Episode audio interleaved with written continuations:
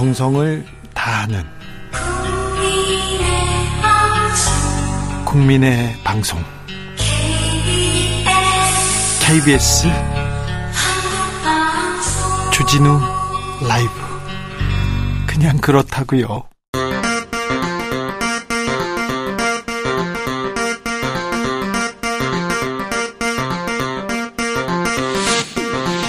주진우 라이브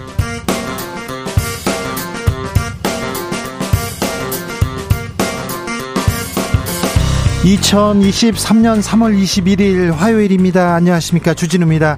한일 정상회담 후폭풍 거세지자 윤석열 대통령 직접 입을 열었습니다.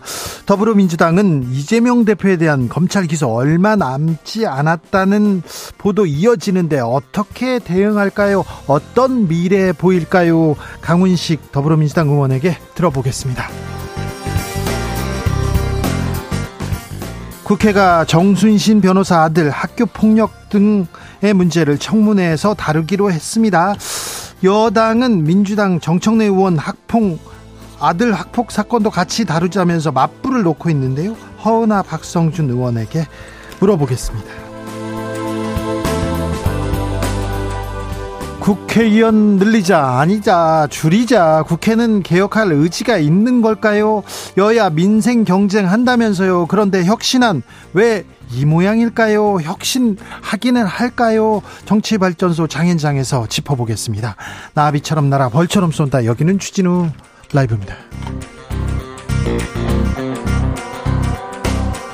오늘도 자중차에 겸손하고 진정성 있게 여러분과 함께 하겠습니다. 재난특보 알려드립니다. 전국적으로 건조특보 발효되어 있습니다. 곳곳에서 산불이 지속적으로 발생하고 있으니 농촌 지역에서는 소각행위 금지하시고 담배 등 부시관리 유의하셔야 합니다. 입산 시에 화기물 소지 금지해 주시기 바랍니다. 아, 산에 가서 담배 피우는 거 절대 안 됩니다. 아, 산불 발생에 각별히 주의해 주시기 바랍니다. 오늘이 세계 인종차별 철폐의 날이라고 합니다. 그런데 음, 이주민들 어, 곳곳에서 봅니다. 우리 구성원으로 받아들여야 된다. 이렇게 답하는 분들 많은데 우리 사회에 이주민에 대한 차별 차별이나 혐오 아직 만연해 있다. 이렇게 생각하는 사람 많습니다. 우리 사회 인종 차별 심각했습니다. 저 제가 취재할 때 목격한 내용도 엄청 심각했는데 아, 사람을 피부색, 외모, 그래 인종으로 봐서는 안 됩니다. 자, 우리가 어, 이주 노동자들 우리 이웃으로 보기 위해서 노동권 처우 문제도 이렇게 조금 개선해야 될 것 같습니다. 그리고 이주민 2세들 학교에서 차별받는다는 그런 보도 나올 때마다 너무 슬픈데요. 우리가 이주 노동자들의 인권 향상을 위해서 뭘 하면 될까요? 어떤 부분부터 풀어갈까요? 여러분의 생각 들어보겠습니다. 샵 9730 짧은 문자는 50원이고요. 긴 문자는 100원입니다. 콩으로 보내시면 무료입니다. 그럼 주진 라이브 시작하겠습니다.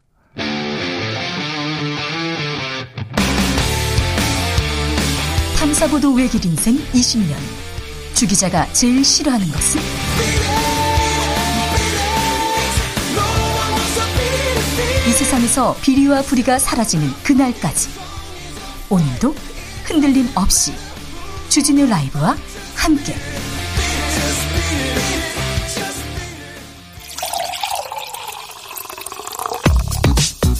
진짜 중요한 뉴스만 쭉 뽑아냈습니다. 주스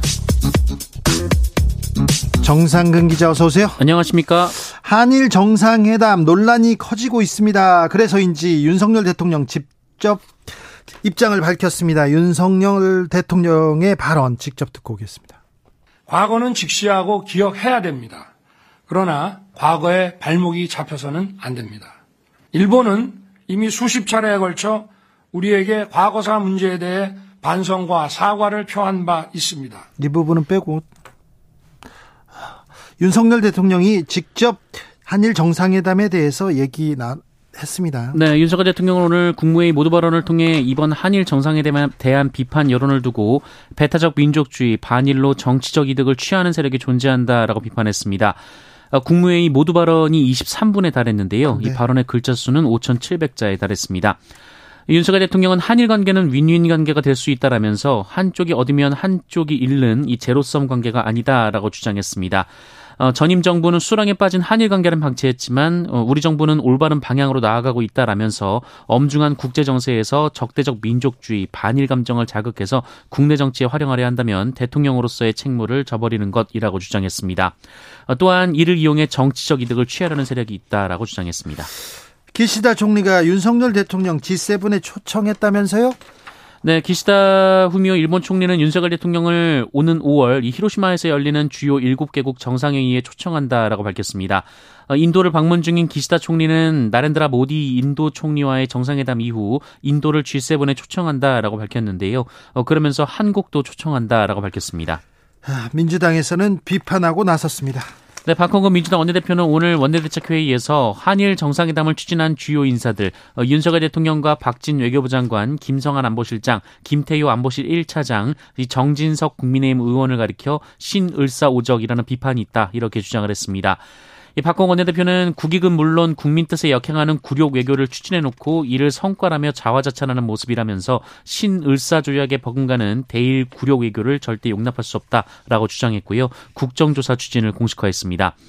어, 이재명 민주당 대표는 10월 25일 독도의 날을 법정 기념일로 제정하는 내용의 법을 대표 발의하기도 했습니다. 윤석열 대통령 주 60시간 이상 근무는 무리다. 이렇게 다시 말했습니까? 네, 앞서 윤석열 대통령의 이 같은 입장은 안상훈 사회수석의 공식 브리핑을 통해 나온 바 있었는데요. 어, 그런데 어제 대통령실의 한 관계자가 이 같은 대통령의 발언을 개인 생각이라면서 근무 시간 캡을 씌우는 게 적절하지 않다면 고집할 이유는 없다라고 말해 논란이 됐었습니다. 어제 그래서 입장을 철회한 것으로 했는데 다시 또 고수했다고요? 네, 윤석열 대통령은 오늘 국무회의 모두 발언에서 주당 60시간 이상 근무는 건강보호 차원에서 무리라고 하는 생각에 변함이 없다라고 말했습니다. 어, 대통령 얘기 다르고 지금 뭐 참 대통령실 참모 얘기 다르고 노동부 장관 얘기가 다릅니다. 계속해서 왔다 갔다 이렇게 얘기하는데 노동부에서는 뭐 뭐라고 합니까? 네, 이정식 고용노동부 장관이 오늘 국회 환경노동위원회에 출석했는데요. 이 최근 노동시간제도 개편 방안 관련된 정책 혼선에 대해 주무부처 장관으로서 많은 부족함이 있었다라며 송구스럽다라고 밝혔습니다. 어... 주 60시간 이상 근무한 이랬다가 저랬다가 왔다 갔다 하고 있습니다. 그런데 명확한 명확한 얘기가 있어야 되는데 음, 아무튼 국민들이 국민들이 매우 걱정하고 있습니다. 왜 우리만 더 일을 해야 돼?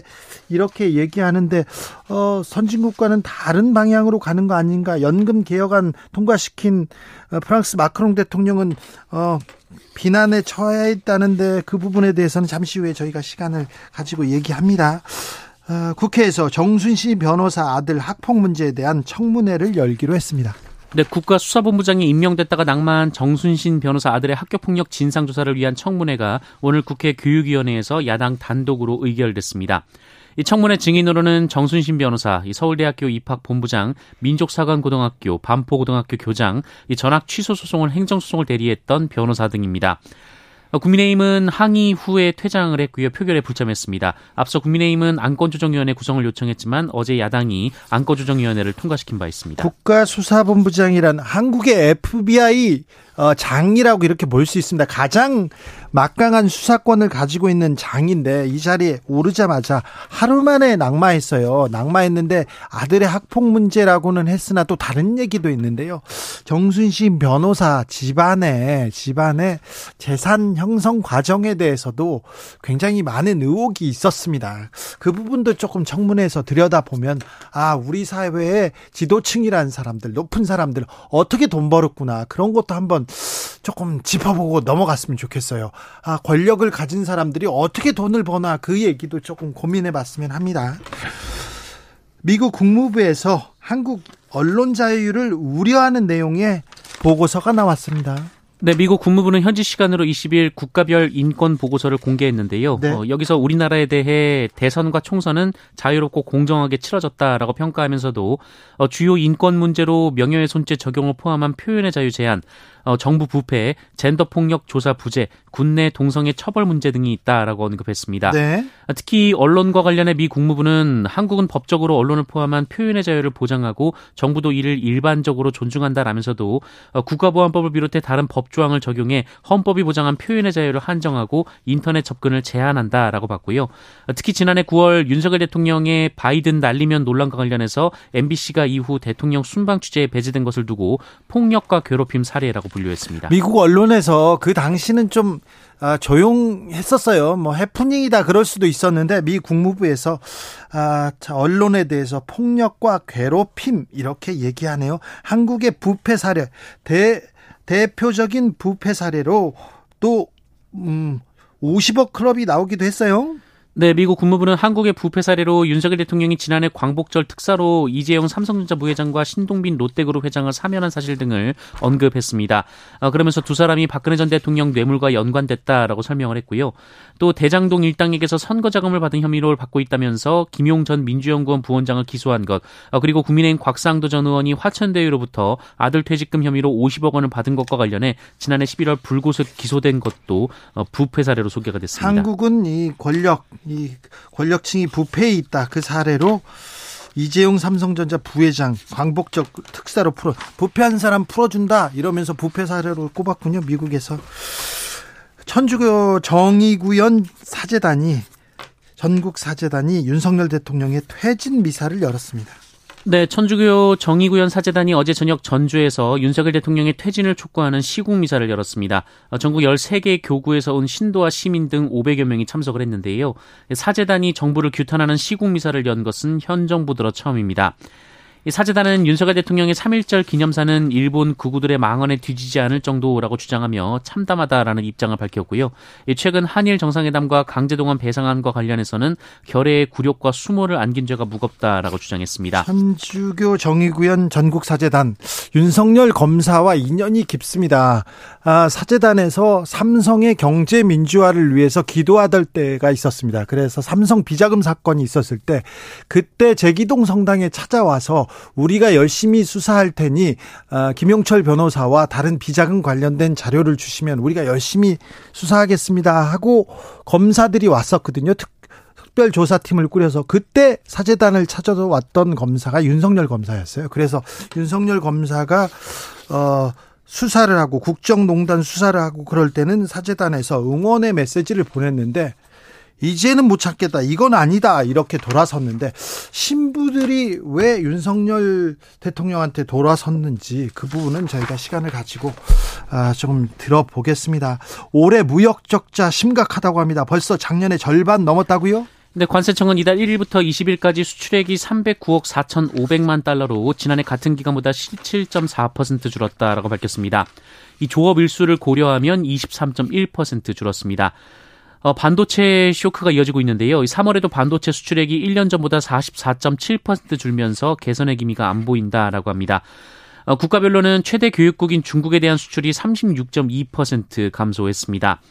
아울러 이달 1일부터 20일까지의 무역 수지는 63억 2,300만 달러 적자인데요. 네. 올해 들어 이달 20일까지 누적된 무역 적자는 241억 300만 달러로 연간 기준 역대 최대였던 지난해 무역 적자의 50.4%에 해당합니다. 벌써 작년의 절반을 넘었습니다. 그런데 미국으로 수출은 4%가량 늘었어요. 그런데 중국에 대한 수출이 36% 감소했습니다. 이렇게 해서는 우리가 우리가 무역 적자 극복할 수가 없다고 하는데 아 경제가 걱정입니다. 금융위기 온다는데 걱정입니다. 그런데 금융위기, 경제위기, 이 무역적자 어떻게 극복하겠다는 소리가 나오지 않아서 더 걱정이다 이런 얘기 계속 나옵니다.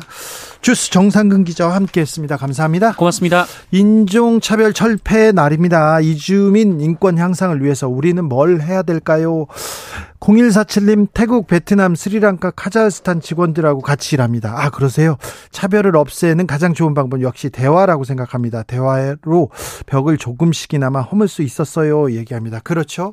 안신자님 이민자 2세 차별하는 학교 아이들은 학교에서 교육을 좀 잘 시켜야 한다고 생각합니다. 그 학생들은 우리와 똑같은 대한민국 사람이라고요. 그러면 그러면 누구나 똑같은 사람인데요. 김선호님, 우리 모두가 5천년 역사를 가진 대한민국 국민으로서 더 팔을 벌려서 안아주어야겠지요. 얘기합니다.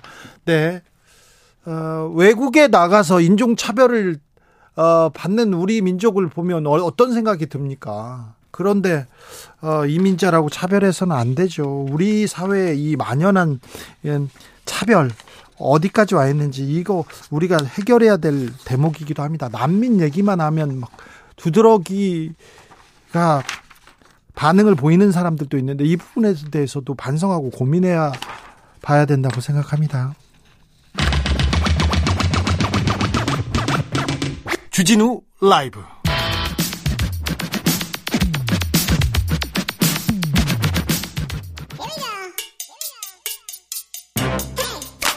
뉴스를 향한 진지한 고민 기자들의 수다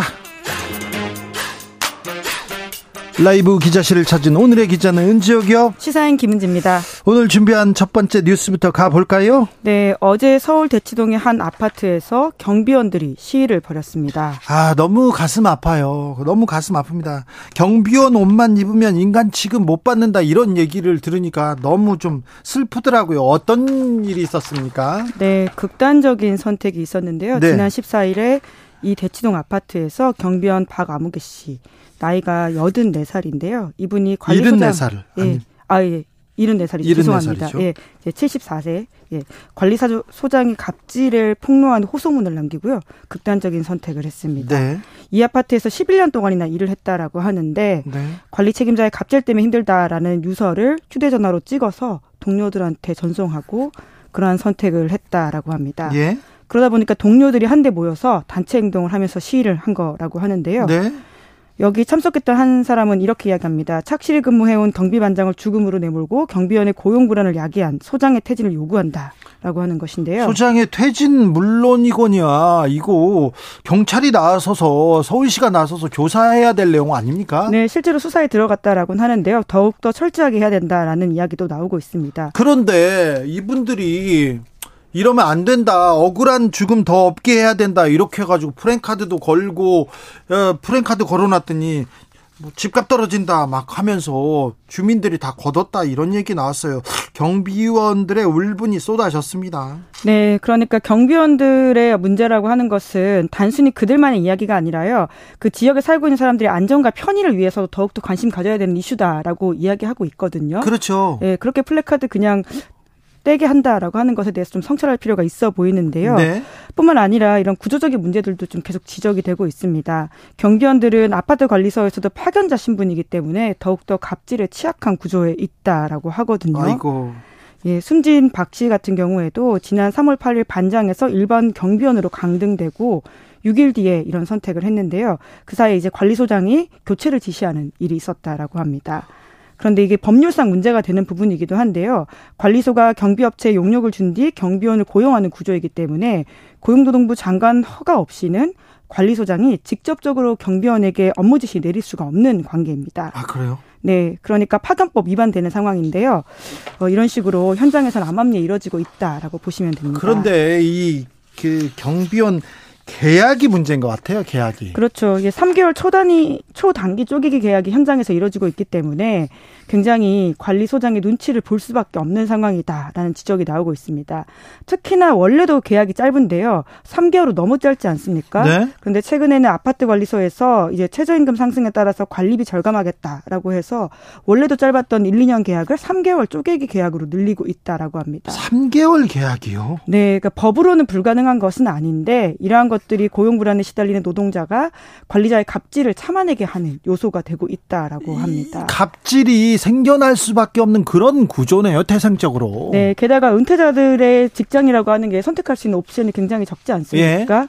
대부분이 고령이라고 하는데요. 은퇴하신 분들이 그 2023년 경기노동자 갑질 보고서에 보면 60살 이상이 거의 80%에 가깝습니다. 예. 이런 상황이다 보니까 계속 취약한 구조에 놓이게 된다라는 부분이 있는데요. 이번 사건은 이제 말씀처럼 수사 경찰서에서 수사를 진행하고 있고요. 네. 고용노동부 강남지청이 관리소를 상대로 근로감독 진행하고 있다라고 하는데 네. 단순히 이 사건만으로 끝나서는 안 되는 부분인 것 같습니다. 네. 서동열님께서 사람 위에 사람 없는데 이거 카스트 제도도 아니고 그리고요 경비원들은 경비원 아저씨들한테 잘해야 돼요. 이분들이 이분들한테 이렇게 갑질하고 그리고 주민이라고 함부로 할 수 있는 권리는 아무도 아무도 없어요.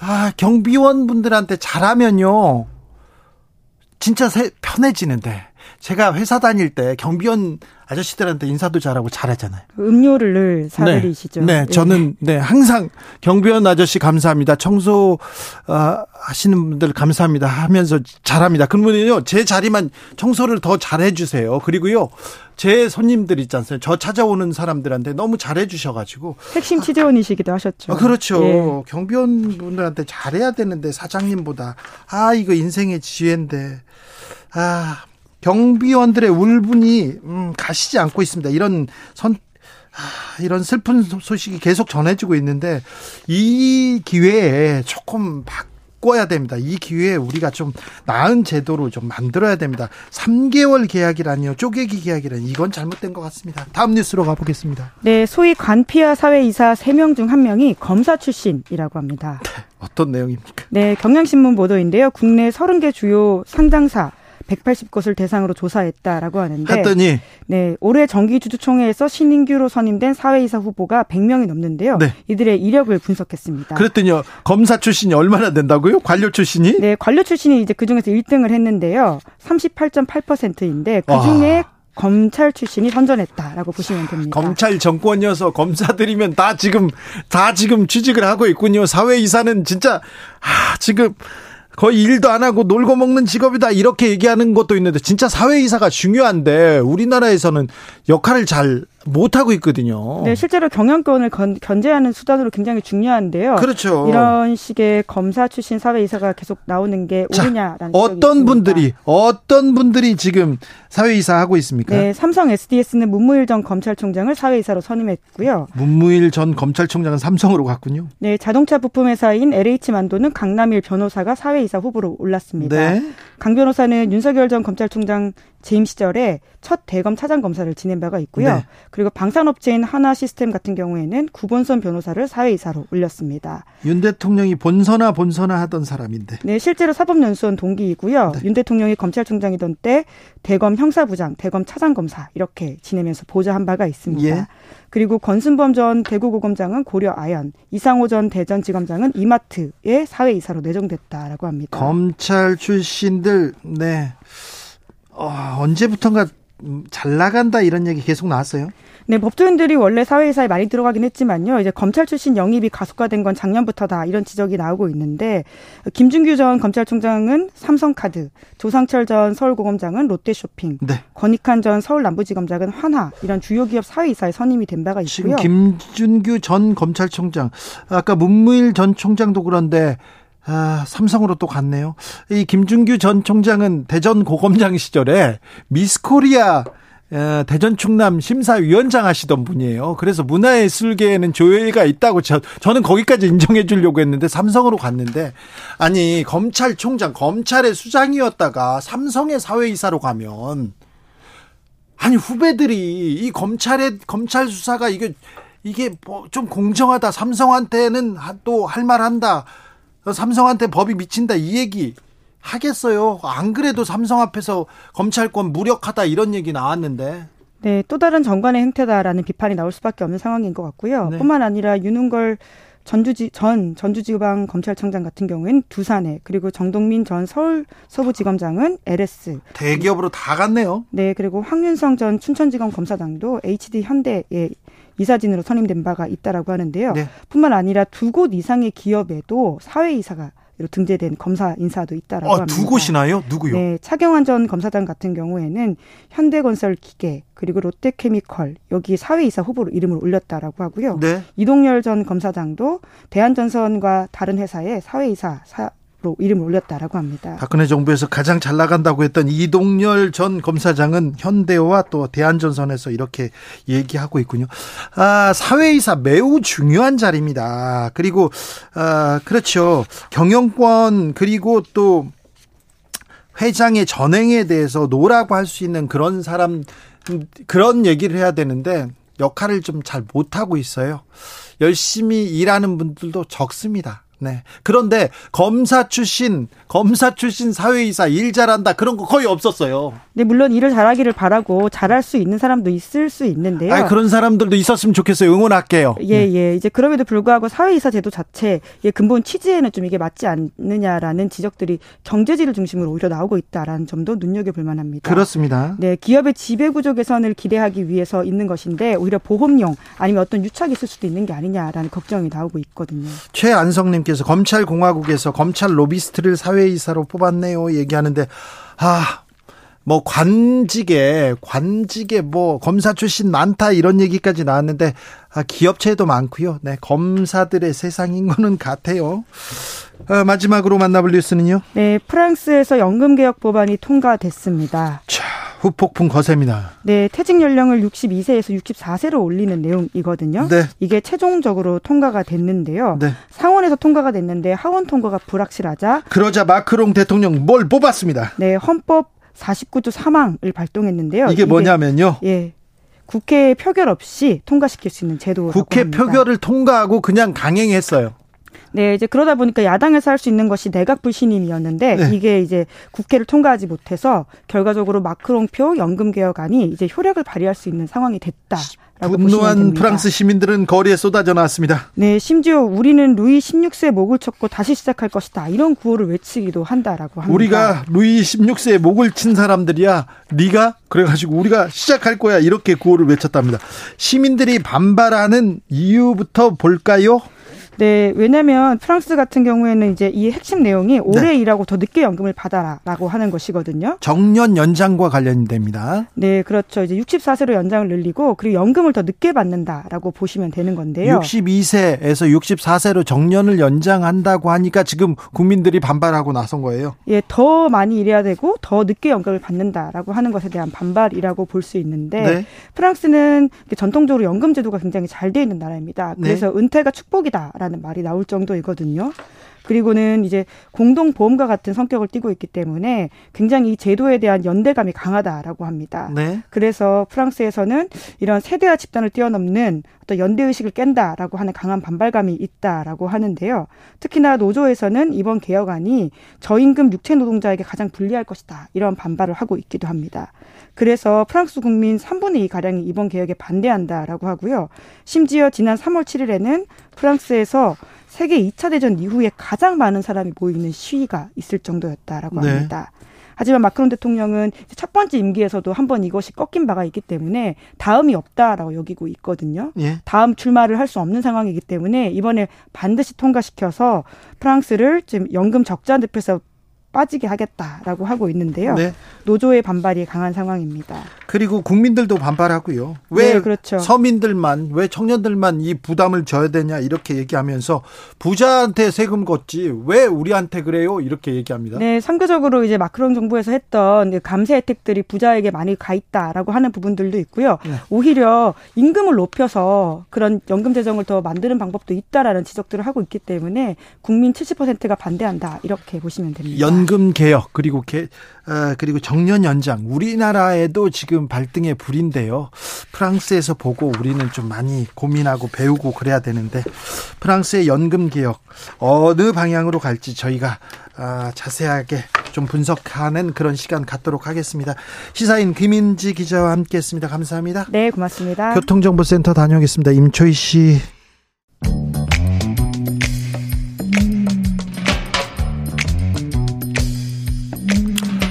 오늘의 정치권 상황 깔끔하게 정리해 드립니다. 여당 야당 크로스 허가박과 함께 허가박당으로 인사드립니다. 자, 여야 최고의 파트너 두 분 모셨습니다. 전 대변인들의 지금 어, 대결이 됩니다. 허은아 국민의힘 의원 어서 오세요. 안녕하세요. 국민의힘 전 수석 대변인 허은아입니다. 네, 아직 국민의힘 의원입니다. 박성준 전 대변인 아니 저 현 대변인이에요. 아, 현 대변인이요? 아. 아. 그렇구나. 또 대변인 하시네요. 네. 계속 대변인. 명 대변인으로 하겠습니다. 허은아 의원님 고생하셨어요. 네, 아니 상당히 의미 있었던 도전이었고 네. 제 정치인으로서의 걸어가는 길에 중간 점검을 좀 할 수 있어서 네. 되게 좋았던 선거였습니다. 네. 좀더 더 당당해진 것 같고 네. 아, 소신 정치의 중요성을 알게 되고 네. 어, 특히 또 이 당내 개혁 세력이 있다라는 걸 좀 알게 돼가지고요. 네. 외롭지 않습니다. 아 그렇습니까? 아무튼 뭐 음, 쉬운 성공보다 어려운 네. 음, 실패에서 많은 걸 얻는 거를 원래 국민의힘은 봤어요. 국민의힘은 원래 쉬운 길 걷는 사람들이 잘 되는 것 같아요. 그래요? 어려운 아. 길 걷는 사람들은 잘 안 되는 거예요. 아니, 저는 지금까지 어려운 길만 걸어왔는데. 네. 근데 정치가 제대로 가려면 어려운 길 걸었던 분들이 잘 되는 게 정치 올바른 길이죠. 제가 어떻게 되는지 지켜보시면 되겠습니다. 아, 그럴까요? 네. 정치라는 게 가지 않는 길을 걷는 게 정치 아니에요. 예. 그렇습니다. 허은하 의원님 그런 길을 그 길을 가고 있습니다. 네. 잘될 것 같습니다. 네. 감사합니다. 제 옆에 옆에 방이세요. 네, 그래요? 그럼 옆에 좀 떡도 나눠주고 막 그렇습니다. 그렇지는 않습니다. 나눠 먹고 그래야지. 어, 요즘은 네. 요즘은 국회에서 조금 달라진 분위기가 있습니다. 옛날에 음. 김대중 대통령 때는 있잖아요. 방에 홍어가 배달이 많이 와가지고 어. 홍어 왔어 지금 밥, 밥 먹으러 와 이런 얘기가 좀 있었고요. 그 다음에 저 이명박 대통령이 정권을 잡았을 때는 포항 사람들이 많잖아요. 과맥이 많이 돌아다녔거든요. 근데 그 선배 정치인들이 얘기하다 보니 네. 예전에는 이제 여야 정치인들이 자주 만나고 네. 서로 이제 인사도 자주 하고 그랬는데 음식 나눠 먹었어요. 한국 정치 풍토 중에 하나가 이제 이명박 정권 들어서면서부터 네. 사실은 이제 여야의 대치 국면이 워낙 강해져서 사실 이제 노무현 전 대통령 그 일도 있었고요. 그 정치 문화가 좀 많이 바뀌었다고 하더라고요. 알겠습니다. 그런 분들이 좀 각성해야죠. 아, 그런가요? 여기서도 또 이명박 전 대통령이 나오네. 저 이준석계로 불리는 천하용인 후보들 다 잘 있습니까? 네, 아주 잘 있습니다. 그래요? 네. 네, 그 뭔데 궁금해하는 사람들이 많아가지고 어떤 점이 오늘 저희가 그 고공행진이라는 블로그를 네. 오픈을 했습니다. 네. 고민하고 공부하고 행동하는 진실된 사람들이라는 블로그인데 네. 그 안에 저희가 정치 이야기도 하고 정책 이야기도 해서 많은 글이 좀 올라와 있거든요. 네. 네 글로써 저희를 만나보시는 것도 아, 하나 저희를 궁금해하시는 분들한테 도움이 될 것 같고 네. 어제 천하람 후 어, 기, 어, 당대 당협위원장, 네. 당협위원장은 대구에 가서 이제 어 감사 인사했고 저도 제주 갔다 왔고 감사 인사 예상, 예, 감사 인사 다녔습니다. 사오이님께서 주 기자님 선물 같은 정치인 허은하 의원님 초대해 주셔서 감사합니다. 팬이 많습니다. 아유 감사합니다. 네. 자 고공행진하니까 제가 생각나는 게 있는데요. 네. 이준석 대표가 공중전을 잘해요 원래. 네. 네. 공중전을 통해서 사실은 이제 정치 입문했고 그것을 통해서 당 대표도 됐고 그랬는데 이 국민의힘의 이 윤핵관들은 사실은 지상전이거든요. 어, 이, 이 싸움이 아직도 있는 거죠. 아, 그, 그렇죠. 네, 네. 표밭가리 그거. 표밭가리를 이제 몇 사람들 하는데 사실은 이제 대중정치 하는 분은 이제 이준석 전 대표 같은 분들인 거고. 네. 국민의힘의 윤핵관들은 이제 당원들 한 사람씩 만나서 하는 음. 지상전을 펼치기 때문에 네.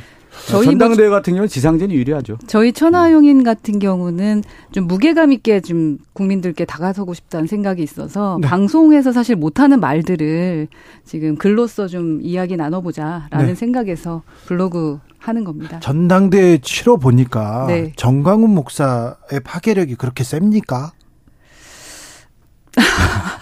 어, 당장 달려가더라고요. 선거 때도 선거 때도 이렇게 달려가는 후보들 봤거든요. 그런데 어 끝나자마자 감사합니다. 뭐, 뭐 만들어 주셔서 얘기하시더라고요. 뭐한표한 표가 소중하다 보니까 그렇게 활동하셨던 후보 군들이 있었던 것 같은데 네. 그러다 보니까 큰 실수들 하고 우려하는 목소리를 만들어내는 것은 아쉽습니다. 알겠습니다. 전당대회라는 게 이제 조직표가 센 거니까 네. 전광훈 목사가 조직표를 갖고 있었겠죠. 네.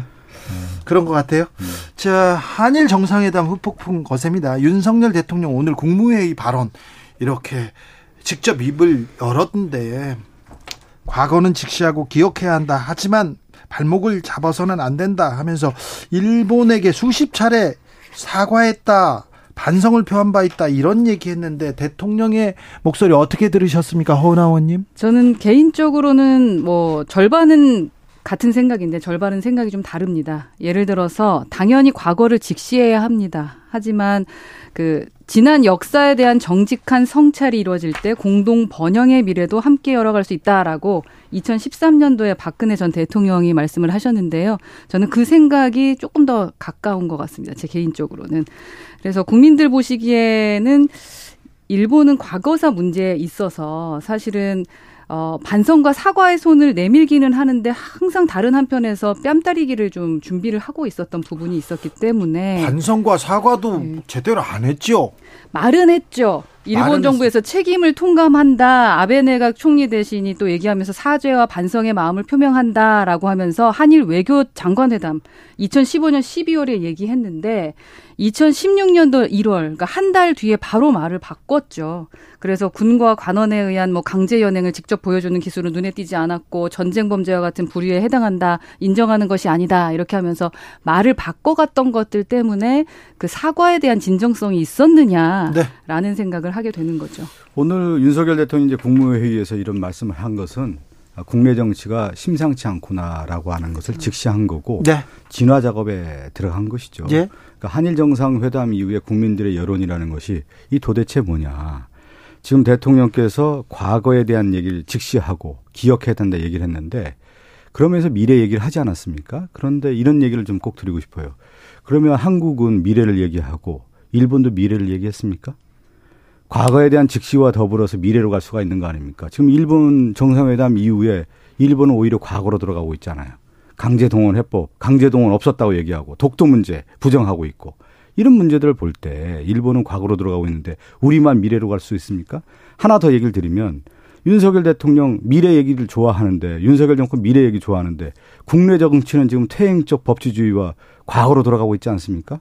어떻게 이렇게 엇박자가 나고 있습니까? 국민들이 그래서 한일 정상회담 이후에 윤석열 정권의 이 국정에 대해서 질타하는 목소리가 높으니까 오늘 대통령께서 긴급 국무회의를 통해서 네. 어, 사태의 심각성을 메시지, 대국민 메시지가 이게 네. 대국민 성명과 같은 역할을 한 것이죠 오늘 그만큼 심각하게 생각했다고 한일 정상회담 이후에 국민들이 조금 굴욕적이다 좀 아, 이거 너무한다. 이렇게 화가 난 거에 대해서는 홍나원님 좀 그 듣고 계시죠? 네, 그럼요. 그런데 피해 국민들한테 그리고 또 피해자들한테 야 가해 학생이 마음을 열었어 열었으니까 피해 학생들도 이제 과거를 잊고 미래로 가자 이렇게 얘기하면 네 알겠습니다 그렇게 얘기 그럴 수는 없잖아요. 기존의 그 피해자가 그 박근혜 전 대통령 얘기했던 것처럼 네. 그 피해자가 정말로 반성하고 있느냐 아니냐에 대한 저희는 의구심을 갖는 거 아니겠습니까? 그래서 가해자가 역대 그렇죠. 아, 네. 가해자가 네. 그래서 역대 내각의 그 역사 인식을 계승한다라고 말은 했습니다. 그런데 이제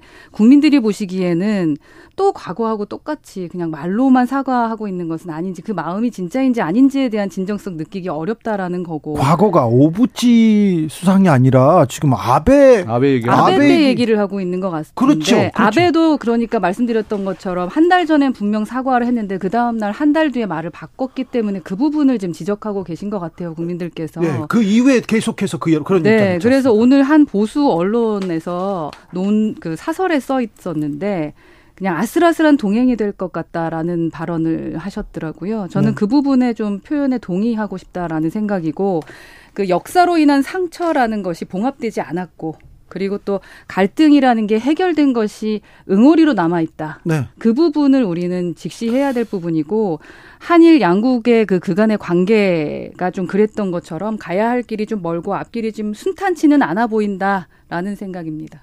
근데 마음을 열었다. 일본이 일본 정치 지도자들만 마음을 여는데 우리가 외교력을 쏟아부은 겁니까? 정작 중요한 것은 우리 국내에 있어서의 강제동원 피해자들의 마음을 왜 못 엽니까? 강제동원 피해자의 마음을 연 가운데에서 출발을 해야 그것이 탄탄한 외교력이 되는 것이지. 네. 김, 김대중 대통령이 그 명확한 얘기를 하잖아요. 외교라고 하는 그 국내 정치의 연장이기 때문에 국내 정치에서의 공감대와 형성되지 않은 가운데에서 외교력을 펼쳤을 경우에는 그 허상이다라는 거 아니겠어요? 지금 그게 드러나는 거 아니에요? 일본과 손잡았는데 국내에 있는 사람 피해자들하고 손을 왜 못 잡습니까? 그러면 일본과 손잡으면 모든 것이 해결되는 겁니까? 그렇기 때문에 이 한일 정상회담에서 국민들이 바라볼 때 수치다 치욕이다는 얘기 하는 거 아니겠어요? 손잡지 않는다고 말씀하지는 않았고 아, 피해자들 입장에서 함께 하겠다라는 말씀을 하셨지만 여튼 국민들 마음은 충분히 경청하시고 왜 이러한 목소리가 나는지에 대한 것을 심각하게 생각하시긴 해야 될 것 같습니다. 제가 뭐 허나이님 말씀 중에 음. 이렇게 드리는 게 누구의 눈물을 닦아줘야 되는 거예요. 국민 피해자, 강제동원 뭐, 피해자 눈물을 닦아줘야 그렇죠. 되잖아요. 이 눈물을 안 닦아주고 네. 일본의 마음을 닦아주고 일본 일본에 있는 사람들 정치 지도자들 우파 지도자들에게만 마음을 열어 열면 되겠습니까? 제가 이 자리에서 뭐 얘기하는 거 아니겠습니까? 사실 문 정권은 이랬다 저랬다 얘기 하루 종일 나와서 제가 그 말씀은 안 드리고 싶어요. 그러니까 서로 풀어야 될 숙제는 분명 있습니다. 그리고 지금 어떤 커뮤니케이션 측에서 솔직히 국민의 마음이 지금 녹록치는 않다라는 것을 네. 현 정부에서는 분명 살펴봐야 된다라는 네, 생각입니다. 네. 네. 어, 제가 지난 방송에도 말씀드린 적 있는데 일본의 지성이었던 어, 노벨상 수상작가 오에 겐자브로가 일본은 아무리 사죄해도 충분하지 않을 만큼 막대한 범죄를 한국에 저질렀다. 그런데 아직도 한국인들에게 일본은 충분히 사죄하지 않았다. 이렇게 얘기했습니다. 일본 정부나 국민이 충분히 사죄했다고 절대 보기 어렵다는 얘기는 반복해서 했습니다. 일본의 지식인은 이렇게 얘기하는데 대통령은 수십 차례 걸쳐서 과거사 문제 반성과 사과했다 이렇게 얘기하는데 네, 어찌 받아들여야 되는 건지 저는 하나 또 말씀드리고 싶은 것 중에 하나가 이제 외교할 때 보통 여러 이제 의제가 있지 않습니까? 그러면 보통 뭐 북한 북미 간의 회담을 하면 small deal이나 빅딜이나 이렇게 얘기하면서 여러 가지 이제 거래를 하게 되는 건데 윤석열 정부는 저는 small deal을 먼저 한 것 같아요. 강제 동원 해법을 찾아서 다른 문제를 차근차근 해결하고자 했는데 사실은 한일 관계에 있어서의 의제라고 하는 것이 스몰딜이 안 되는 거예요. 여러 가지 의지가 난맥상에 얽혀서 과거, 현재, 미래가 얽혀 있는 문제이기 때문에 이것을 일본은 너무 잘 알았던 거예요. 그러니까 일본에서 바라볼 때 한국이 이 강제동원 해법을 가져오니까 아 이거 이렇게 해도 되겠느냐 일본에서 걱정했다는 거 아니겠어요? 그건 뭐냐면 일본은 결국은 내년 4월에 총 저 선거가 있고 결국 지지율을 얻고자 하는 방법면에서 봤을 때 충분히 정책 이용을 하고 있는 거예요. 그래서 후쿠시마 원전 오염수에 대한 문제라든가 독도 문제라든가 지금 강제동원 문제라든가 수출 규제 문제라든가 화이트리스트 이런 얘기들을 마구 쏟아내고 있잖아요. 그리고 그것을 오히려 지금 한국 정부가 당하고 있는 거다. 이거 이거는 우리가 외교를 조금 알면은 이것은 예견된 거예요. 예견된 거였어요. 예. 외교는 여튼 국익 관점에서 예. 줄건 주고 받을 건 받아야 되죠. 네. 네. 받아오겠죠? 네, 그렇게 믿고 더, 싶습니다. 네, 그리고 좀 더 지켜보시죠. 네. 예. 좀 많이 받아와야 된다. 국민 정서가 지금 어, 심상치 않다는 얘기는 계속 하고 네, 계시죠. 뭐 안보와 경제에 대한 걱정들 우려는 많이 하고 계시기 때문에 네. 꼭 받아 왔으면 좋겠고 받아 오실 거라고 믿고 싶습니다. 네. 윤핵관들이 말을 안 들으면 어떻게 하죠? 자, 국회 얘기로 넘어가 보겠습니다. 정순신 변호사 자녀 학교 폭력 관련해서 청문회를 열기로 했습니다. 네, 청문회 해야 되는 거 아니에요? 당연히 이제 그 국회 교육위원회에서 이제 국가수사본부장 임명됐다가 낭만 정순신 변호사 이 정순신 변호사가 검찰 시절에 그것도 인권 감독관 시절에 학교 폭력 문제가 있었단 말이에요. 그러면 그 진상 조사가 해야 되는 거고 저는 차제에 이 국가수사본부장이 어떻게 임명됐는지 그 임명 절차에 대한 부분도 다 저는 다 밝혀야 된다고 봅니다. 네. 그렇기 때문에 이 어, 저는 학교 폭력 자체의 문제뿐만 아니라 윤석열 정부에서 그 임명 절차까지도 저는 국민들이 어떻게 이걸 납득하겠습니까? 그러니까 당연히 저는 여당도 이 청문회에 들어올 수밖에 없을 겁니다, 지금.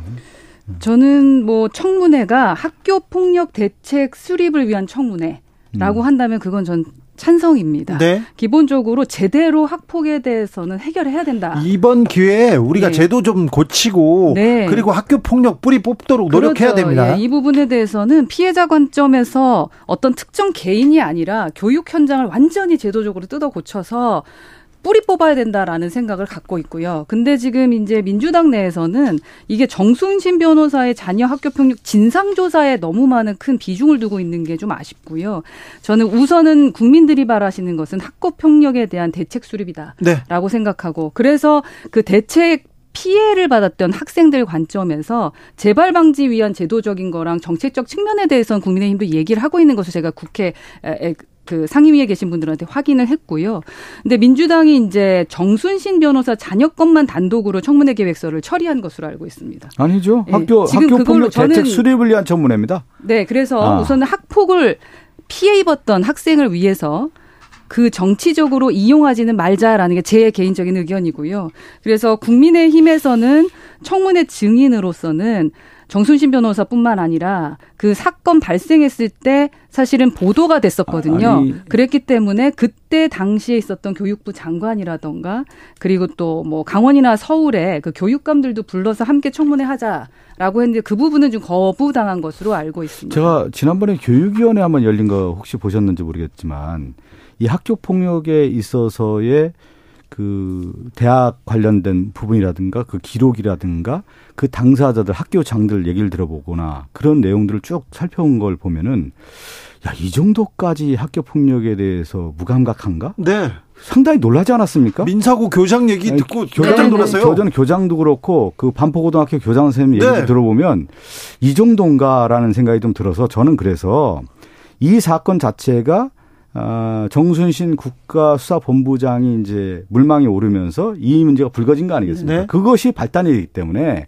학교 폭력이라고 하는 부분에 있어서의 매개 역할을 한 거고 네. 그 부분을 정확하게 조사해야죠. 왜 그러냐면 검사라는 직분을 통해서 학교 폭력을 덮으려고 했던 거 아니냐라는 아니, 의혹이 있는 거 아니겠습니까? 아니 그 부분을 보고 더 그렇죠. 구조적인 문제로 가자는 게 네, 아, 그러니까 그, 그 네. 부분 같이 해야 되는 거. 그러니까 그리고 학폭이라는 자체가 그다음에 이 청문회는 학교 폭력 진상 조사고요. 그 다음에 더 나아가서 학교 폭력 대책 수립을 위한 청문회란 말이에요. 그러니까 네. 당연히 해야 되는 거 아니겠어요? 해야죠. 예, 당연히 해야 됩니다. 되는 거고. 근데 지금 봐서는 제가 국민의힘에서 이 청문회에 대해서 상당히 반대하고 있는 것으로 알고 있는데 민주당 의원들도 하자 막 이렇게 얘기하니까 이게 안 되는 거 아닌가요? 그러니까 지금 이제 그 지점만 바라보기 때문이고 국민의힘 입장은 학교폭력 대책 수립을 하자라는 입장입니다. 저도 그렇고요. 학폭은 네. 정치가 돼서는 안 된다. 지금 피해를 입었던 제2, 제3의 피해자들 만들어서는 음. 안 되고 그 피해자의 가족이든 당사자 관점에서 이건 뿌리 뽑아야 된다라고 생각합니다. 아마 이 부분은 모든 국민이 동의하시지 않을까 하는 생각입니다. 모든 국민이 동, 동의하기 때문에 학교 폭력 근절하기 위한 국회 의지, 노력을 국민의힘 여당이 보여줘야 되는 것이죠. 그것은 그러니까 뭐냐면 그때 아니 제가 이 얘기를 왜 드리냐면 근데 왜 그 교육부 장관하고 교육감들을 부르지 않으려고 하는지는 모르겠다는 거죠. 그러니까 다 조사를 해서 네. 이 부분에 대해서는 명확하게 진상 조사 아니겠습니까? 그렇기 때문에 국민의힘에서 적극적으로 나와야 되는 것이죠. 자, 의원님과 음. 같은 생각이면 좋겠습니다. 네. 네. 주 아니 근데 두 의원님들 얘기는 다 다 논리적이네요. 이들이 여기서 합의를 보시면 좋겠어요. 이 정도 하면 뭐 청문회도 열리고 또 학폭에 대한 대책도 나올 것 같은데 심각합니다. 그 부분 네. 해결해야 됩니다. 그런데 뭐 네. 국회에서는 더 또 치열하게 싸우고 있어서 잘 될지는 모르겠습니다. 그런데 주 52시간, 주 60시간 어떻게 된답니까? 지금 매일매일 말이 바뀌는 것 같은데. 매일매일 말이 바뀌는 부분은 좀 아쉽습니다만 음. 여하튼 제대로 좀 하면 될 것 같아요. 결과적으로 어, 토론해야 된다. 네, 토론은 필요하죠. 네, 네, 토론해야 된다. 그리고 당사자들 얘기를 들어야 되고 이해관계자의 말만은 들어서는 안 된다라는 네. 게제 입장입니다. 근데 저는 이제 가장 큰 문제가 윤석열 정부의 숙성되지 않은 정책들을 쉽게 발표하는 거예요.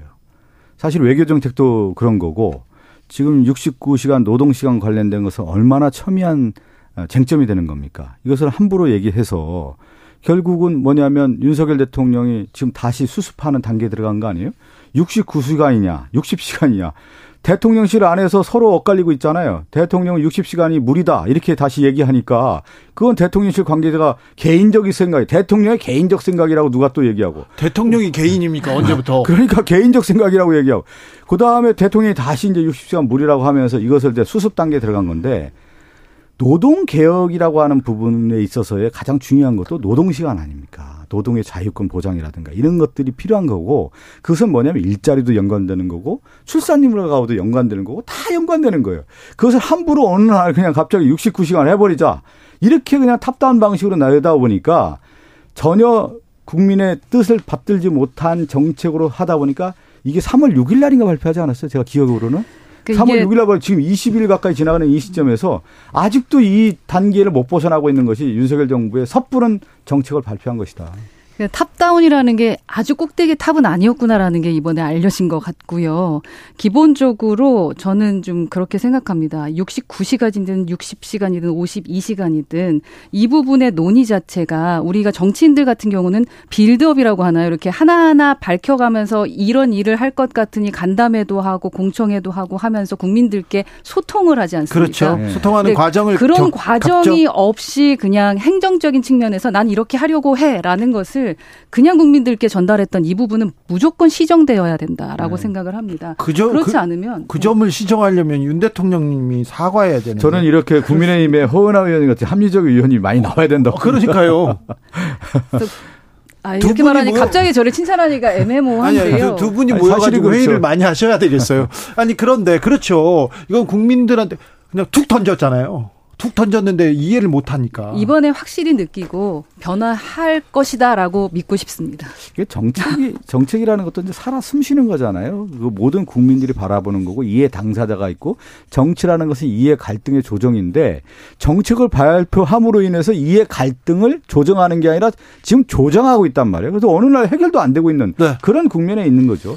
지금 저 지금 국내 정치에서의 노동시간 69시간 문제 네. 그리고 지금 한일 회담에 의한 여러 의제 강제동원 해법 이것을 볼때 난맥상으로 지금 나오고 있는 네. 허은아 의원님 네. 주변에 응원하는 사람들이 많은데요 댓글 봐도 그렇고요 아 그렇습니다 예 당원들 만날 때도 응원 많이 받으셨죠 네 제가 전화 통화를 직접 하신 직접 해본 당원이 1,500명 정도 통화를 했었는데 네.